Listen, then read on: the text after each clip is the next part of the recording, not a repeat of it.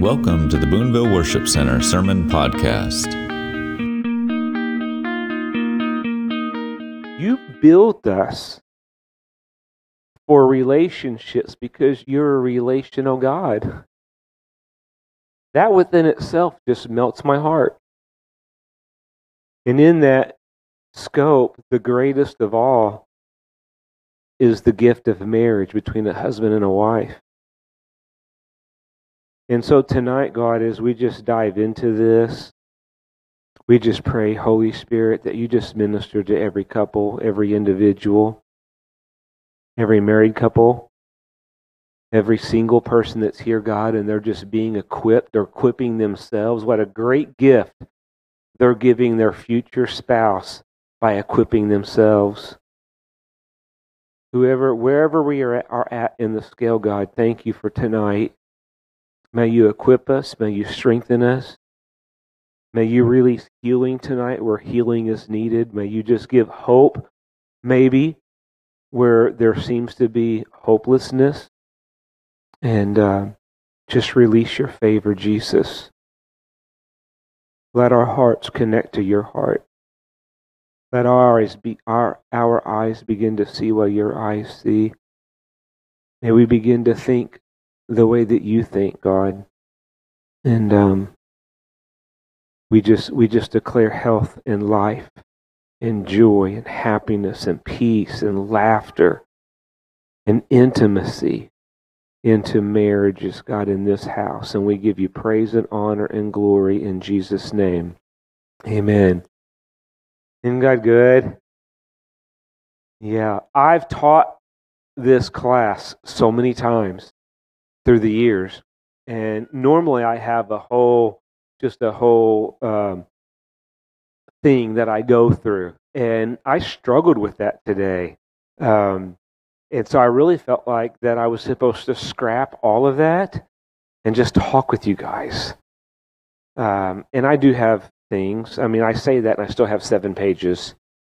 but it's just stuff that as I was just sitting there, I just wrote it down. This is what I see. This is what I feel. This is what we went through. This is what brought us through, and um, and I'm so I'm so grateful for that. So um, my my topic, I guess, if you were say for tonight, is going to be love, love, honor, and value. And so I, I just again I just want to thank you for being here. I want to thank you for taking the time to, if you're married, uh, of investing into your marriage. And those of you that aren't married, investing into yourself and in investing into the possibility of that future relationship that you may have, whatever that it may be. And so I'm grateful for that. Um, my wife, I'm so I'm real excited. She's going to be teaching next week, actually. And I don't think she's ever taught any of the marriage classes. I've done them. I've had other people do them, and she's such an amazing wife. And so I'm really excited to hear what she has. And then the third week, we have Pastors Chuck and Ashley Elliott. Uh, and they are phenomenal church pastors, leaders at Bethel and Evansville. It's family. Uh, but they do leadership training around the U.S., they do marriage counseling and marriage retreats. Uh, them coming is just going to be a gift to this body. We're real excited about that on the third week. And then the last week, I'm going to step back in. I'm going to finish with a topic of let go and make love. It's going to be a great month that God's going to speak into us and grow us and strengthen us in our marriages. Tonight, I want to talk about God's design and uh, value for marriage. Um, so, if you got the bulletin or read it, we we titled this whole series, uh, Building a Strong Marriage, because um, one thing that you need to know for sure is, um, is that it won't build itself strong by itself.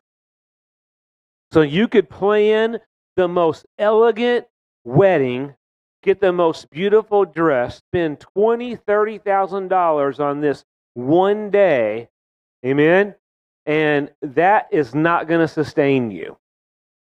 And time itself is not going to build a healthy, strong marriage. So we need to know what this thing looks like. Amen. And so it is a it is a lifelong process of growing, of adjusting because life changes. You get married, typically you don't have any children unless you're in the organized boat, then you kind of start out that way. Um, but then most then you bring children on, then you get work and you get um, whatever. Then you get teenagers in the house. Just every like life's con- so it's continually changing and growing and adjusting, and you're continually feeding it and strengthening it and forgiving. Forgiving. One of the most important things I could tell you tonight about building a strong, healthy marriage is the gift of forgiving the way Jesus forgave us. Because as beautiful or handsome and strong as that person is that you're connected to, they are human and they're going to have fault in them. Every one of us. Amen? So it's going to, we, we, that's part of it. That's part of us going through this thing together. So it's work, it's hard at times, but some of us that have been married for a long time, can we testify that it's all been worth it? It's all been worth it. Every bit of it has been worth it. So, as we get started, um, no matter where you are in this beautiful gift that we have been given in relationships, and especially, especially as we enter into marriage, um, and tonight, some are still on their personal journey, waiting for God to bring that right person into your life. Um, some are dating or maybe engaged. Some are newly married. Um, others have been married for 30 plus years here tonight. Um, but no matter where you're at in that scale, um, at, in, in those that are married, um, focus on your marriage. Begin, begin establishing a strong foundation right now. And one of the things I, I felt like I heard the Lord say when I was just writing things down today is that you you can't change the past, but you can always change what's ahead. Lori and I have had good and we've had bad. And our bad, we couldn't change it. Once it happened, once I did it, once she did it, once we both did it, whatever the case was, we couldn't change it. But the one thing that we could change is how we went to bed and how we woke up the next day and how we handled it and how we faced it. And so, for some of you younger ones, I say this is just such an important, an important, important part of, of growing is focusing on your marriage and knowing that you can't always change things that happen along the way. You're going to have stumbles, you're going to have faults, you're going to have times of hardship in there. And, uh, and, and but you can change where you go from there. Like everyone, you can change as you forgive, as you heal, as you learn together, you grow. Lori and I will be married uh, 35 years um, this April 23rd. Um, we were high school sweethearts. If, if some of you don't know, we got new people in, but we were high school sweethearts. She chased me down. She married up. God's good.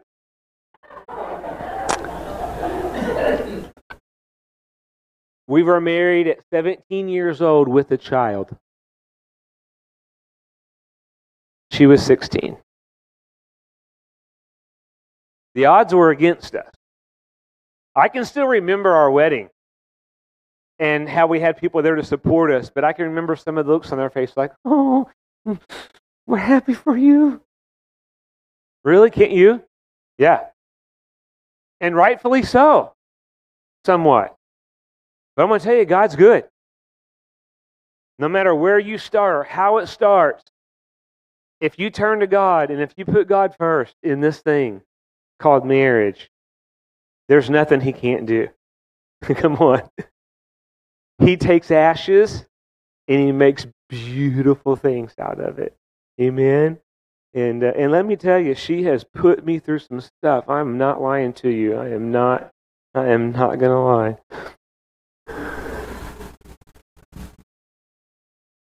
But honestly, it's been a beautiful journey, and I, I feel like I, I just wanted to. I just felt like I need to be. I was just going to be personal with you guys tonight. Um, I'm I'm 53 and she's 27. We've been married 35 years. Lord, forgive me, but I do have to go home, so I'm using wisdom here. But I, I can I can honestly say I feel like I'm more in love today than I have ever been after 35 years. And um, we had to fight to get where we are. Not each other. Well, I mean, sometimes. but we had to fight. Come on.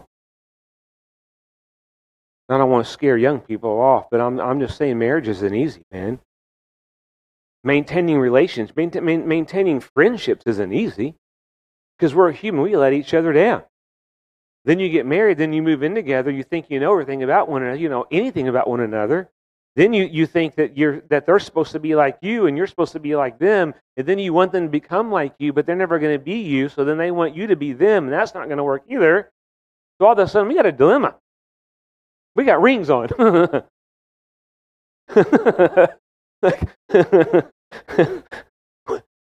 what did I ha- what happened? What did I get myself into? And then you realize you were never supposed to be the same. Then you realize that, that your strengths are often their weaknesses and your weaknesses are their strengths. And then you start trying to figure out that you both just complement each other down the road. And then when you're different, just needs to be okay. And then you stop putting these false expectations out there that you can't meet up to, and you just start loving one another for your differences and champion one another. I'm like, my goodness, guys, I could tell you that after 35 years, if I could go back and would do one thing from day one, I would be her cheerleader. And I, I would, I would never, never expect her to be like my mom. Because we do. Often. Because that's what we know of. Or our dads, or whatever that it is. Like, no, be you, man. And then I'm going to be me, and together we're going to grow into this beautiful thing that God's called us into. And He's going to add in and complement, and it's going to be amazing. And people are going to come up to you and going to be like, man, how did you get where you're at? Like, how, how does it look like that? How do you guys love each other so richly and so deeply? And so I got to keep going. I'm just talking Jesus, help. We had to go through some stuff because we didn't always have God in the center of our marriage. And even, okay, even when we did have God in the center of our marriage, we still both messed up. We still both have failed each other in different ways, or let each other down, or disappointed one another, or whatever that it is. We've hurt each other through life. We've disappointed each other. We've, I'm going to say that there were times, especially early on, that both of us felt like quitting. But we never did because it was never an option to us.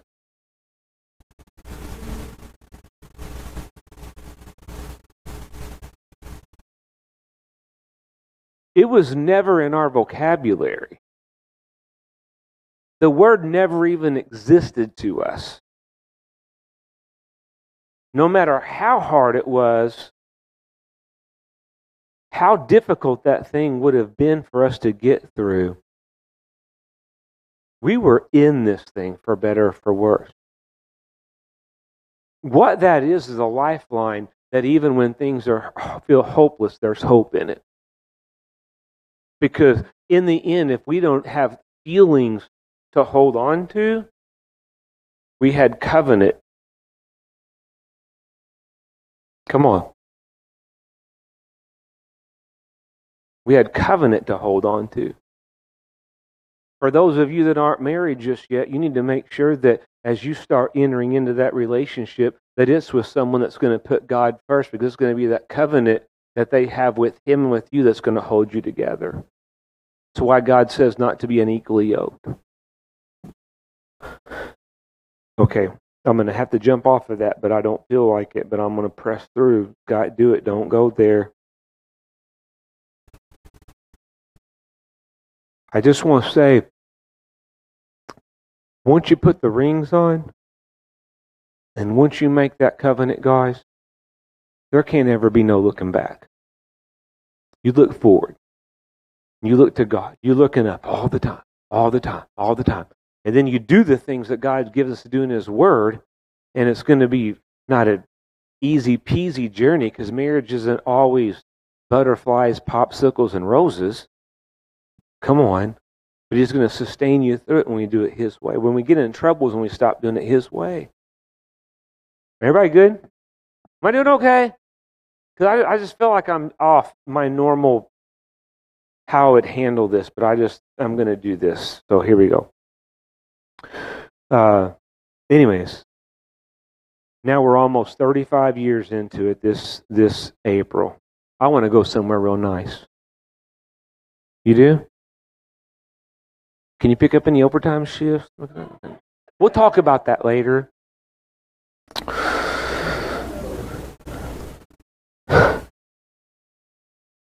All I can tell you is, is there's been some tough things that we've gone through, but my goodness, where we're at today in the good times so far outweigh any storm that we had to go through to get where we're at today. And I believe it's just going to get sweeter and sweeter and sweeter and sweeter and better and better every year. Amen. Um, so let me just say this if you want to work on your marriage, this is just, I'm switching gears. So you got to kind of hang with me tonight because I'm kind of going to be shotgunning things out there. So I just transitioned if you missed it. So let me say this if you want to work on your marriage, work on yourself. This is one thing I've learned after 35 years. And I've, I've prayed and prayed for God to fix Lori.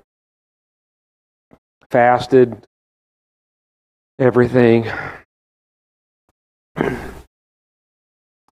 if you want to work on your marriage, work on yourself. Because the healthier you are, the healthier marriage will be.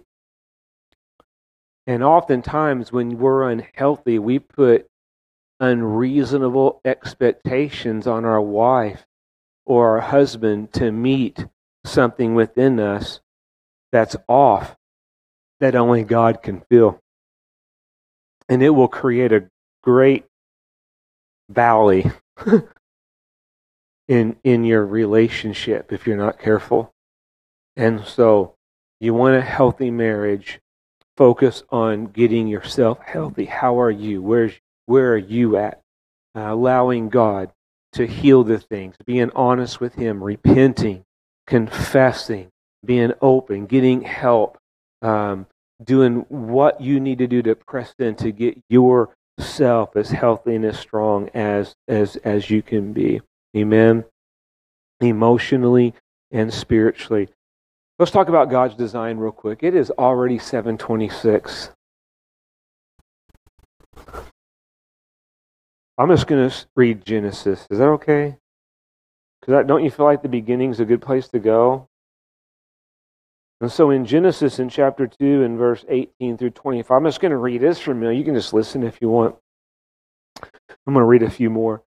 But in Genesis 2 and 18, God said, It's not good that man. There's, there's a couple, we, we know this, but there's a couple words that stood out to me.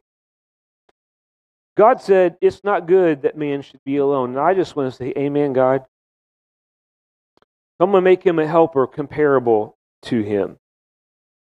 Out of the ground, the Lord God, uh, out, of, out of the ground, the Lord God formed every beast of the field and every bird of the air and brought them to Adam to see what he would call them and whatever Adam called each living creature, uh, that was its name. So if you don't like the names of anything, you should talk to Adam about that when you get there. So Adam gave names to all the cattle, to the birds, the air, to every beast of the field. But for Adam, there wasn't found a helper that was comparable. This word comparable is pretty important, I think. Don't you? Don't you think that word comparable, like we should probably pray about that and study that out? So the Lord God caused a deep sleep to fall on Adam, and he slept, and he took one of his ribs, and he closed up the flesh in its place. Then the rib which the Lord God had taken from man, he made into a woman, and he brought her to the man. Of course, we could go on about the whole rib and the side by side and not the foot or any of this, but we're not going to. But then God said, This is now bone of my bones, it's flesh of my flesh. She shall be called woman because she was taken out of man. Therefore, now watch this. Therefore, a man shall leave his father and mother and be joined to his wife. He'll be joined to his wife. And they shall become one flesh. Man and a woman, under, under ordained by God in covenant, will come together as husband and wife. And they'll become one flesh. And they were both naked. The man and his wife were naked and they were not ashamed. Okay. All right. So many things that I just can't touch on all of them, but isn't that beautiful? Like, isn't that familiar to us? But when you read it, isn't that just beautiful? Just the gift of marriage. Aren't you thankful that God gifted marriage? Aren't you thankful that He saw that we needed helpers? Like, I'm so grateful. Like, could you think about what, just think about life, what life would be like if we didn't have if we didn't have the relationship of marriage. It amazing? And God's just so good. It's God's design. But what one thing that stood out to me, and and I'll, again, I, I really encourage you to kind of go back and, and read through, and, and especially that word comparable. Um, but but the thing I felt like I was supposed to talk to you tonight in God's design is this word to be a helper. He made he made a helper suitable to him. This word helper. You're probably going to hear this off and on over the next two to three weeks is the helping and serving.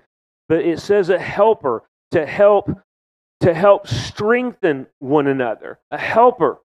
Like God created marriage for us to help one another. We're to help one another. Like that's just so simple. But like if we really look into it, like I'm here to help Lori. I'm not here to judge Lori. I'm not here to make her like me or make her like my mom or make her like any other pastor's wife or something that's written out in a book. Blah blah blah. Like I'm I'm here to help her as a woman, as my wife. And then God brought her to me because we're comparable. He brought us together and that she is a helper. So we are we're helpmates to one another. Like, man, if we just stopped everything right now and said, what if we just lived every day as helpmates? Not as judges, not being critical of one another, not putting an over amount of expectation on one another because we lack so much because we're, we're lacking our relationship with God, right? But like just truly learning to, to fill this biblical role of waking up every day and like being helpers. Helpers. Isn't that powerful? I know. I know. I know. I know. You thought I was just going to bring something really new and deep revelation to you today. And I'm like, go be a helper.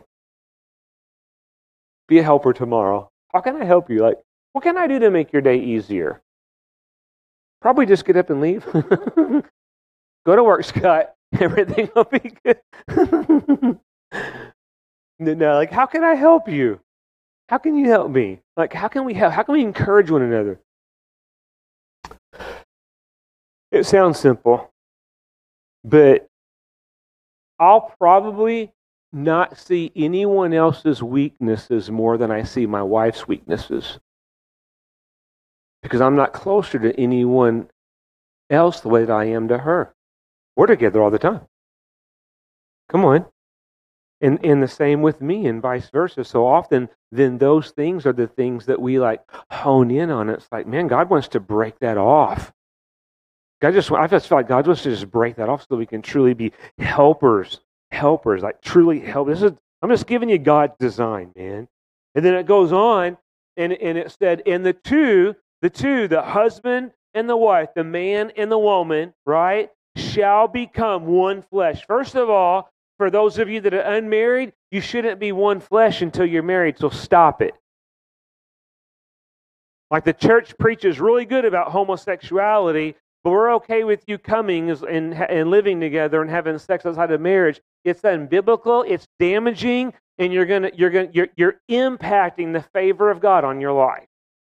So I love you, I bless you, I will walk with you, but don't sleep together outside of marriage. Amen?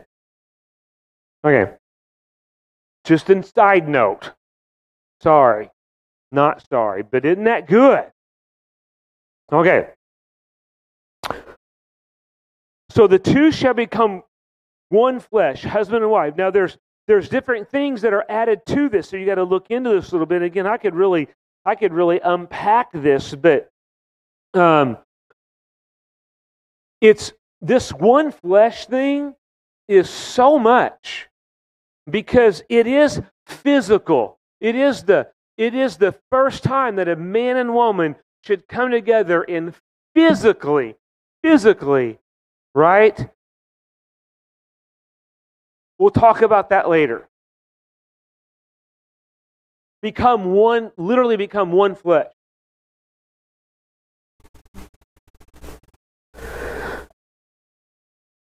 There's something that happens through physical intimacy that can only happen through physical intimacy. There's a depth and a level of exchange of the soul between physical intimacy that can't be done any other way. And it's why it is to be kept and preserved for the marriage bed and the marriage bed only. And for the marriage bed, it's a beautiful thing. Chuck and Ash are going to be teaching on keeping the marriage bed pure, so I'm going to move on. Is everybody okay? Am I doing okay? Okay. Um, so it's physical. It's meant. It's mentally being one. Mentally being one. It's being so connected that we're not mind readers, and and I could. That's a whole nother. But stop expecting your spouse to read your mind. If you want something, ask them for it. If you need something, tell them. Like we could. We could because we get so upset sometimes because they don't know what we're thinking. Then they're not giving, they're not, they're not meeting that need, or they're not doing this. I'm like, well, how about you just say something? Probably a good idea.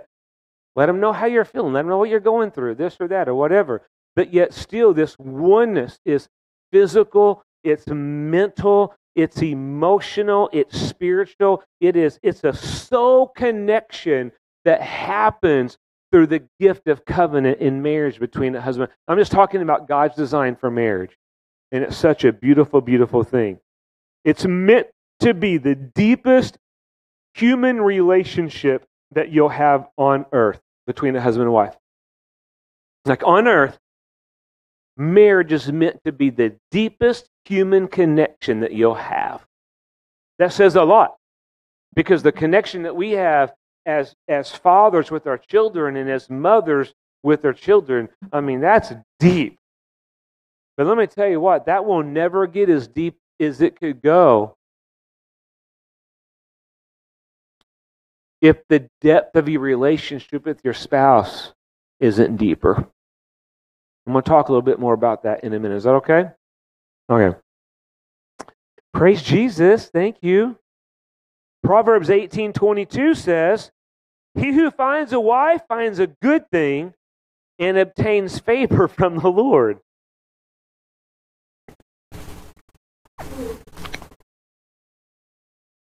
He who finds a wife finds a good thing, obtains favor from the Lord. It's God's design. Amen. All right. You ready? I'm shifting again. Is that okay? So now I've talked about about God's design. I want to talk about priority because this is really what God put on my heart to tonight. Uh,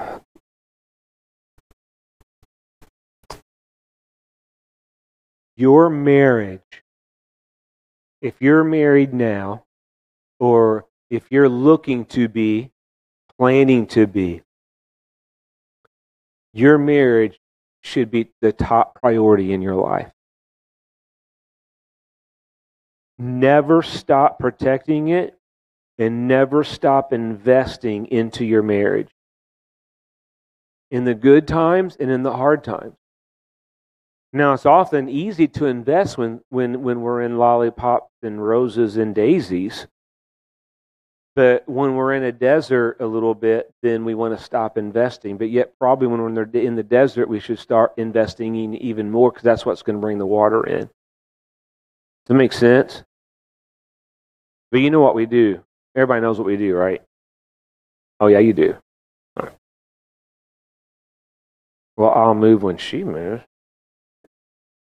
Oh, you know you didn't. Like, I didn't start this. You started that. You know? So you're like, mm-hmm. You know, you call me when you're ready. You text me when you're ready, and I'll kind of somewhat respond. You know, I'm tiptoe into it, but you better, you're to have to break way past this barrier. You're like, like, we do this kind of stuff. I'm just being real with it. I mean, none of you all do y'all are perfect. But most people do. I do. You know? And I'm like, well, what, what, what are we really doing here? Because if you take, if you go all the way back to God's design, I'm her helper. So whether she's doing things right or whether she's doing things wrong or I am, whether she's meeting my expectations or not, man, I've got to step up and help her. And the more I help her, the more she's going to help me, right? And so it's like we just understanding that we're in this thing and making it a priority no matter where we're at, you know, in that day or in that week or no matter what we're going through or how good it is or how hard it is that like like just understanding God's design and what we entered into, and whether it's your you're six months in, a year in, five years in, or almost 35 years in, are you going to make your marriage a priority today? And if you're single, those of, those of you that are here single, it is like, hey, if, you, if you're thinking about entering into a relationship, into marriage, are you at a place in your life where you're matured enough, where you're ready to stop being selfish? Because there, nothing about marriage can be selfish. Like I, the, one of the first things I ask, are you done? When someone comes in for pre-marriage counseling, one of the first things I'm going to ask you is, are you done? Do you need more time? Like, do you need more time to be selfish? Because if you do, it's okay. Just tell me, tell them, and we'll pro, we'll postpone all this stuff, and then you you continue to go on. But when you're ready to be selfless, and only until you're ready to be selfless, are you ready to be married? Come on. It's just a biblical pattern that God is giving us, man. And we've got to we step into this thing of realizing that we're ready, no matter what we're going through, to put the other person above ourselves. Amen. Okay. Everybody good? Everybody say priority. We're going to make relationships, our married marriage, an absolute priority. It, it's going to come before anything else other than, let me give you the biblical structure. You ready for the biblical structure? Here's the biblical structure Jesus should be the very first, most important thing in your life. No one ever comes before him. It's Jesus. Because he is the only one that can truly feel every other relationship that you have funneling down friendships, uh, marriage, parenting, whatever that it is, it's Jesus. So I said earlier that if you want to if you want to build, if you want to strengthen your marriage, I said focus on yourself, and the key to that is is focus on your relationship with Jesus because everything flows out of that. So here's the biblical pattern: it's Jesus, and then what's next? If you're married, it's your spouse. Period. It's Jesus, it's your marriage, it's your husband, it's your wife, and then it's your children. Jesus, spouse, children, figure it out from there. Ministry, work, yard, laundry, fishing, motorcycle ride, I mean, actually, that kind of comes up a little bit like number three, but it's all right there. But main thing is you got Jesus, and then you got your marriage. how many of us could be honest here tonight and say that things would change in our marital relationships if we put Jesus first and our spouse second? Like if we just left here tonight and changed that, how many how many of us could testify that things would probably change in our marriage? I'm raising my hand as the pastor. Anybody else? Like if I just okay, Jesus and my wife. Like I'm just telling you, it's huge. We, haven't we learned a lot already? Help us, God. Right? Priority. Everybody say priority. Let's make it a priority, guys. We know it, right? And then and then what about this children thing? Let me just say other than your relationship with Jesus, your marriage should take top priority over everything else. Everything that you do, everything else, Jesus in your marriage. It's right there. Well, what about my children, you say? What about my kids? I mean, I don't know about you. I love my kids. And our kids have been our world. I still today, my kids are all adults, and I, I would drop anything for them practically. What about our, what about our children? You might say.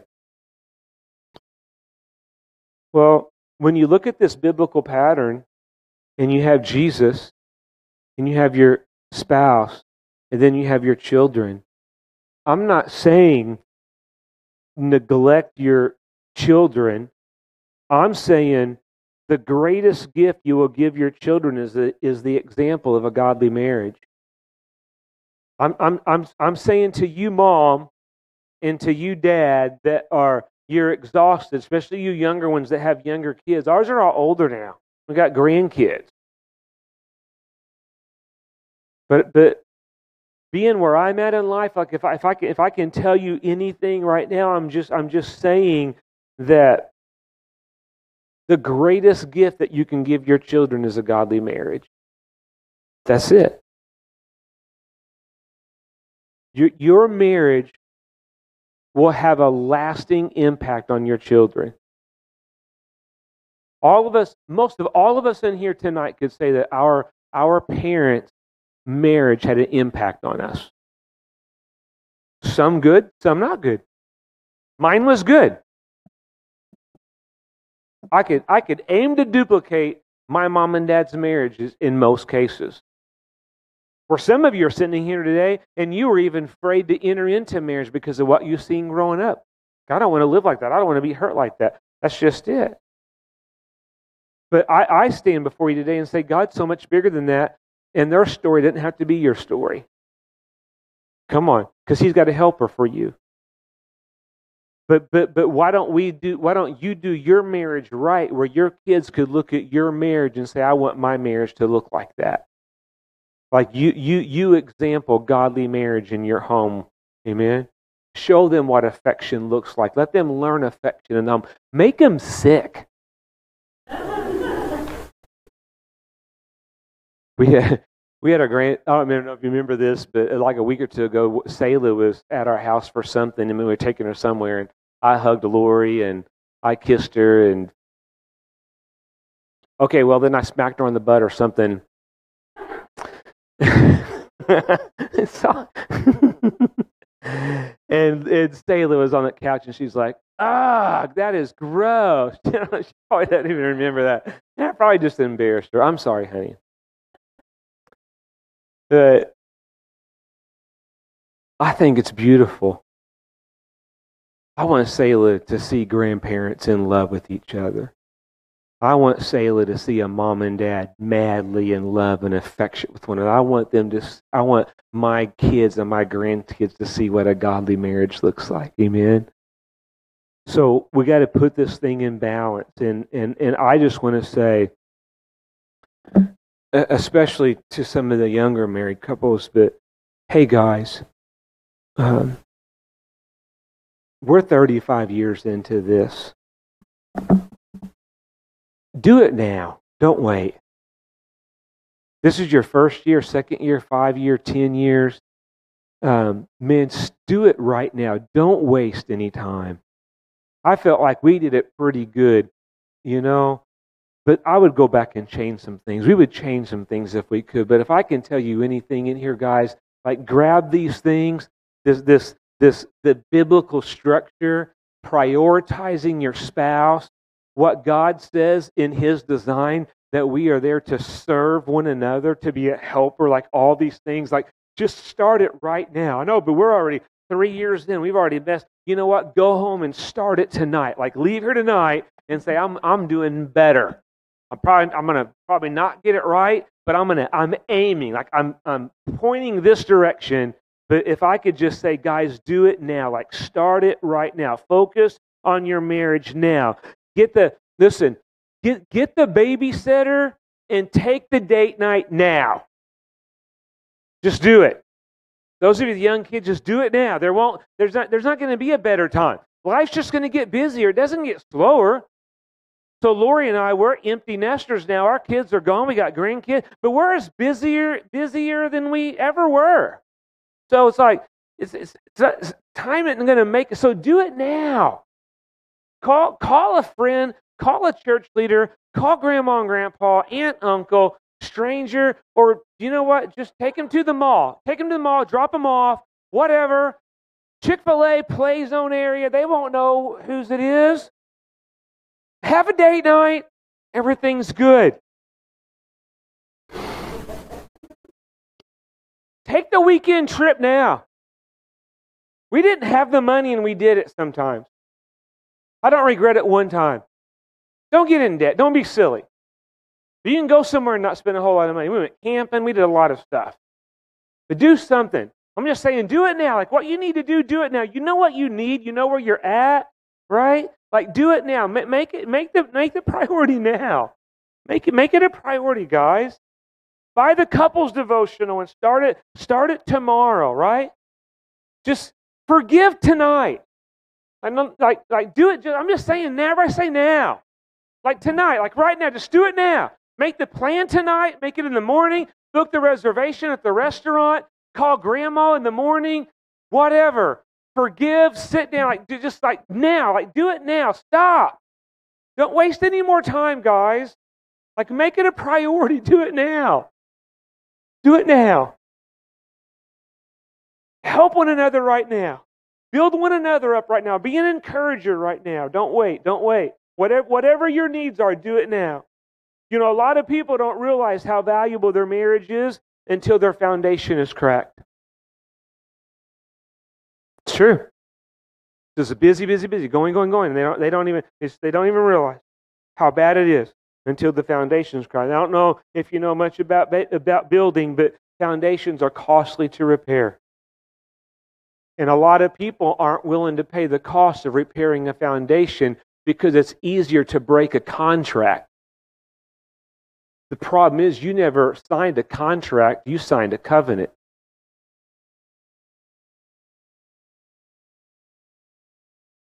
Feel like I'm getting preachy. Stop it. Well, I am. I can't help it. Everybody good? Smile. Everybody, cheese. You're taking a picture. Thank you. Fake smiles. If you take anything away from tonight, I want it to be the urgency of making your marriage a priority. I have not always made my marriage a priority. I've made, there's been times where ministry was a priority. Uh, there's been times where I was my own priority. Um, whatever. Um, but I want my marriage to be a priority. Because if my marriage is a priority, nothing underneath that's going to be healthy. Come on. Everybody good? And for those who are not married yet here tonight, it'll be asking the question at some point before you enter into that covenant Am I and are they willing to make each other a top priority? Am I Am I making my heart and my life vulnerable to someone that's going to make me a priority? Like you, you need to make sure that you can answer that question. And the answer to that question is going to be is Jesus first in their life? Amen. Okay. Let's cover some more things. You guys good? I just want to say your marriage is the most valuable thing you have on this earth. Most valuable thing you have on this earth. I have a story that I would like to share, share, but I do not have time, therefore I will not. But invest into it and protect it. Okay? Invest into it and protect it. Okay, I'll do a quick synopsis of it. I read a story about a guy and his wife, and they travel. They do marriage retreats and all this stuff, very well known nationally, worldwide, blah, blah, blah, blah, blah. They were somewhere, and um, them and they had their kids, their five, five boys, I think, traveling with them at the time, and they were somewhere. And, and uh, where they were at was another speaker, and the speaker was a multi-millionaire, a man, very, very, very, very, very wealthy, more money than what you could spend never married, no kids, no anything, nothing that the man could not buy. And somehow the two got connected. I'm just going to have to cut this way short. At the end of the story, uh, you know, the the dad, the husband, the dad of these five boys with, you know, financial struggles and everything else. And man, it'd be so nice to you know thinking about all that this man has and and uh, and uh, but at the end of the day, this billionaire uh, came to this husband and wife and the five boys that were all sitting at a table and talked with them a little bit about their family and this and that. And before he left, the guy quoted him, and he's and, and the man told me, he says, "I will never in my lifetime be as rich as you are." With what he had around that table, the most valuable thing that you will have on this earth is your marriage. And then when you add to that, if you have children, then you have children, and it's that family and that's relationship.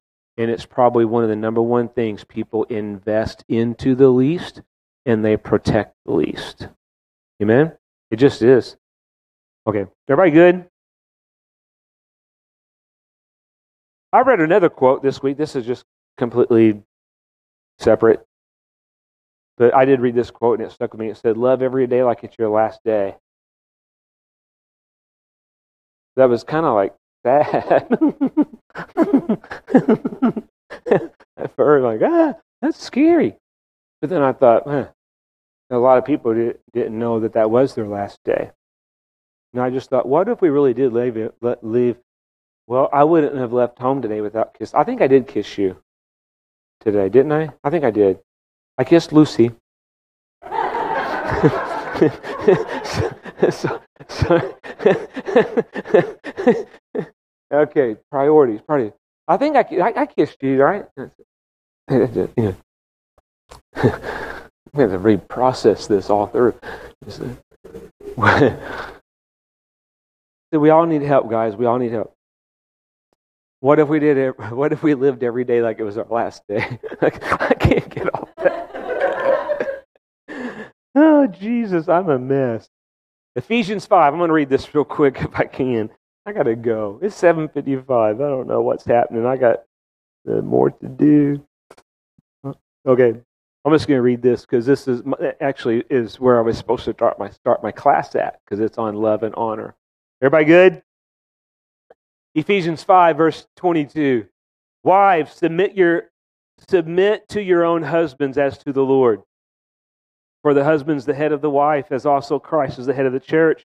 And he's the Savior of the body. Therefore, just as the church is subject to Christ, so let the wives be to their own husbands in everything. Husbands, love your wives as Christ loved the church and gave himself for her, that he might sanctify and cleanse her with the washing of water by the word, Rhema, that he might present her to himself a glorious church, not having spot or wrinkle or any such thing, but that she should be holy and without blemish. So husbands ought to love your own wives as your own bodies. He who loves his wife loves himself. Verse 29. For no one ever hated his own flesh, but nourishes. Everybody watch this. Nourish, nourish, cherishes, just as the Lord does the church. For we're members of his body, of his flesh, and of his bones. For this reason, a man shall leave his father and mother and be joined to his wife, and the two shall become what? one flesh. This is a mystery, but I speak concerning Christ and the church. Verse 33 Nevertheless, nevertheless, in regards to marriage, then, let each one of you particular so love his own wife as himself, and let the wife uh, see that she respects her husband. Okay, I got three minutes. This is going to be real fast. You guys ready to go? All right. Three things to pull out of this. There's a whole lot more, but here's three things. Love. Love as Christ loved the church and gave himself for her. To love one another as Christ loved the church. Was the church perfect, anybody? And did Christ love the church anyways? Did his love ever change because of the weakness of the church? So, why do we withhold love from our spouse in their times of weakness? I'm just saying. So love, love as Christ loved the church. Love her. Uh, uh, and, and, he, and he gave himself. He gave his life for it. So, guys, this, this all I'm going to say about this. Love's not a, love isn't a feeling. Not a feeling. Um, because feelings come and go. It's not conditional. Like love isn't love isn't conditional. Jesus loved the church no matter where the church was at. He loved the church. So it's a constant choice. Like sometimes in marriage and relationships, like love's a choice. Even in your friendships, love's a choice. Sometimes it's easy to love them, and then they disappoint you, then they offend you, then they hurt you. Then all of a sudden, love's a choice. It's the same thing in marriage, guys. I mean, through the years, we're just going to have these times where you're just going to feel all ooey, gooey, mooey, and nasty and make your kids and grandkids sick because you're hugging and kissing. And in the other moment, you're not going to feel it. So love it. Like love is a choice. Like this biblical love that God's called us into when we enter into covenant is I am choosing no matter what to love them with all my heart, all my soul. Everything within me, I'm going to love them. I'm in covenant with them as I am unto the Lord. Amen? It's love. You don't always feel it, but you can choose it. You can show it every day, just like Jesus has done for each and every. So choose, choose love. Choose love. Show it. Express it. Like express your love every day, just like Jesus does for us. Amen? Even when you don't feel it. Never let the expression of your love be conditional. That's manipulation. Never let the expression of your love be conditional. Okay, everybody good? Okay. Honor. Oh boy. Ready, go. Honor. Respect as unto the Lord. Like love, honors a choice. It should have to be something that's earned because we, we all fall short, right? So, this is what I would say about honor. Life flows through honor. I have given Lori so many things and reasons through life not to respect me and not to honor me. I've made I've made faults, I've made failures, I've hurt her, all these things. But she entered into a covenant to respect and to honor me, guys. And this is what this is where we're at. And so it shouldn't have to be something that's earned because again, we're all going to fall short of it. Life flows through honor. So where honor's released, life will begin to flow. So we uh, we often then withhold honor or life where life and honor is needed the most. So we hold it back because of weakness when the very thing that we can release, right, will build that honor and life back up in one another. Does that make sense to you? So honor, honor, honor. It's just it's here again. It's just God's structure, man. It's love and honor, and it's it's an action thing. It has to be given. You can say you love and you can say that you honor, but you know what? She can feel that. She can know that within herself. But I'm not going to receive it unless it's given. I can't receive anything that's not given to me. So we've got to, no matter where we're at, we could be a year or 50 years into marriage. Don't start giving love and honor so that it can be received. Amen? Okay. Everybody good? And then, uh, so compliment uh, recognize, encourage, build up. Amen. This is how we help one another. And the last thing I wanted to give to you is value. Uh, so, love, honor, and value. These three things are what we pull out of Ephesians.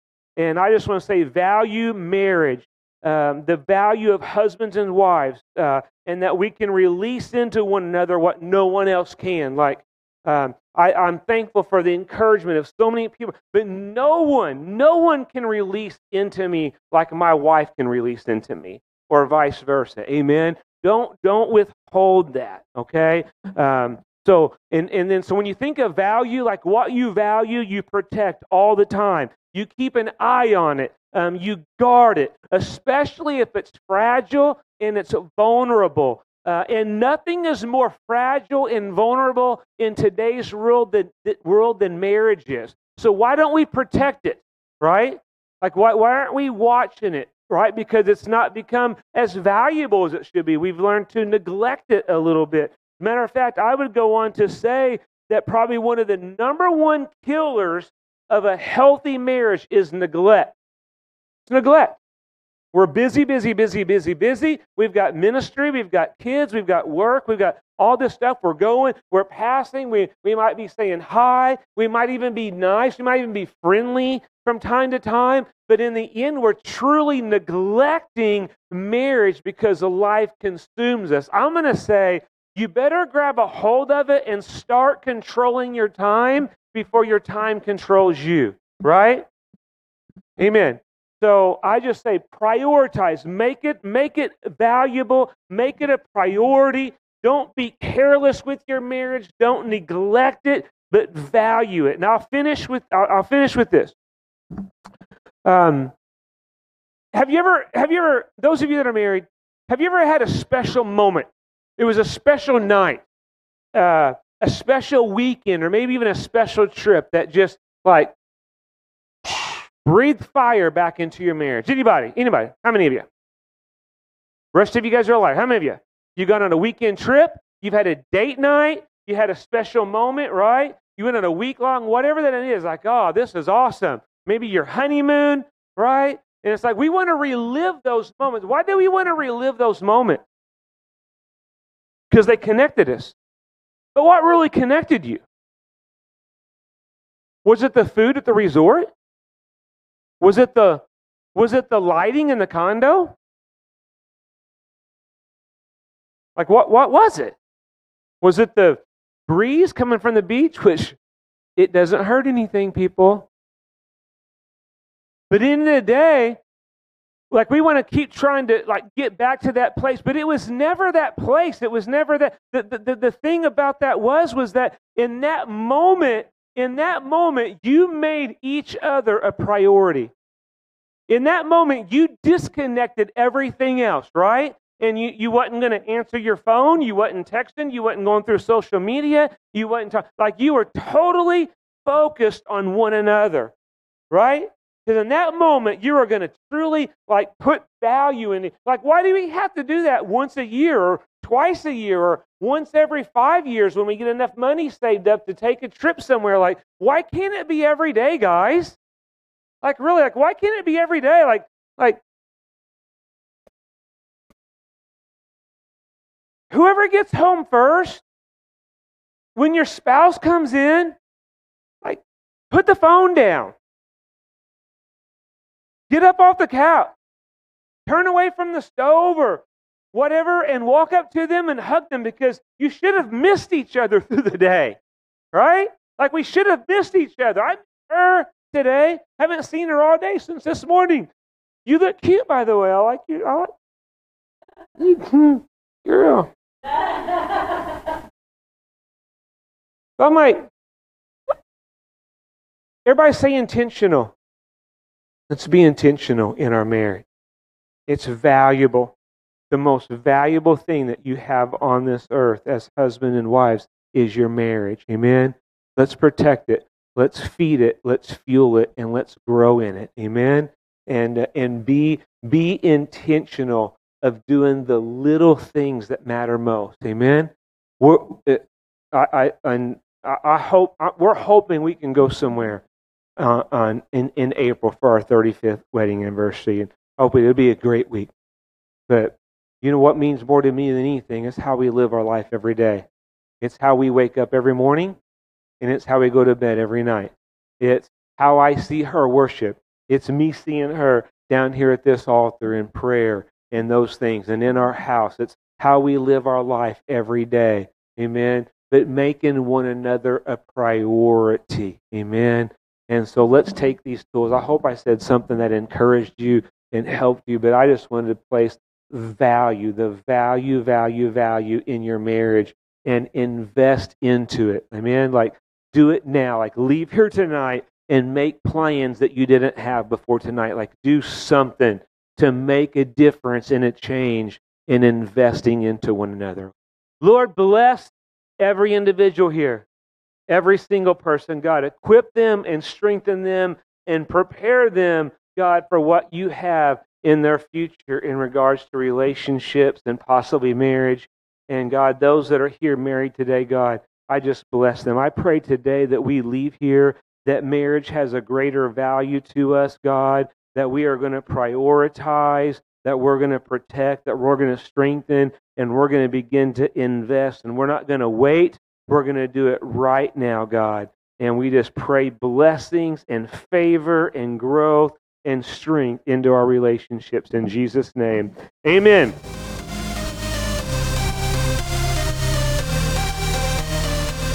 Thank you for joining us this week. Until next time.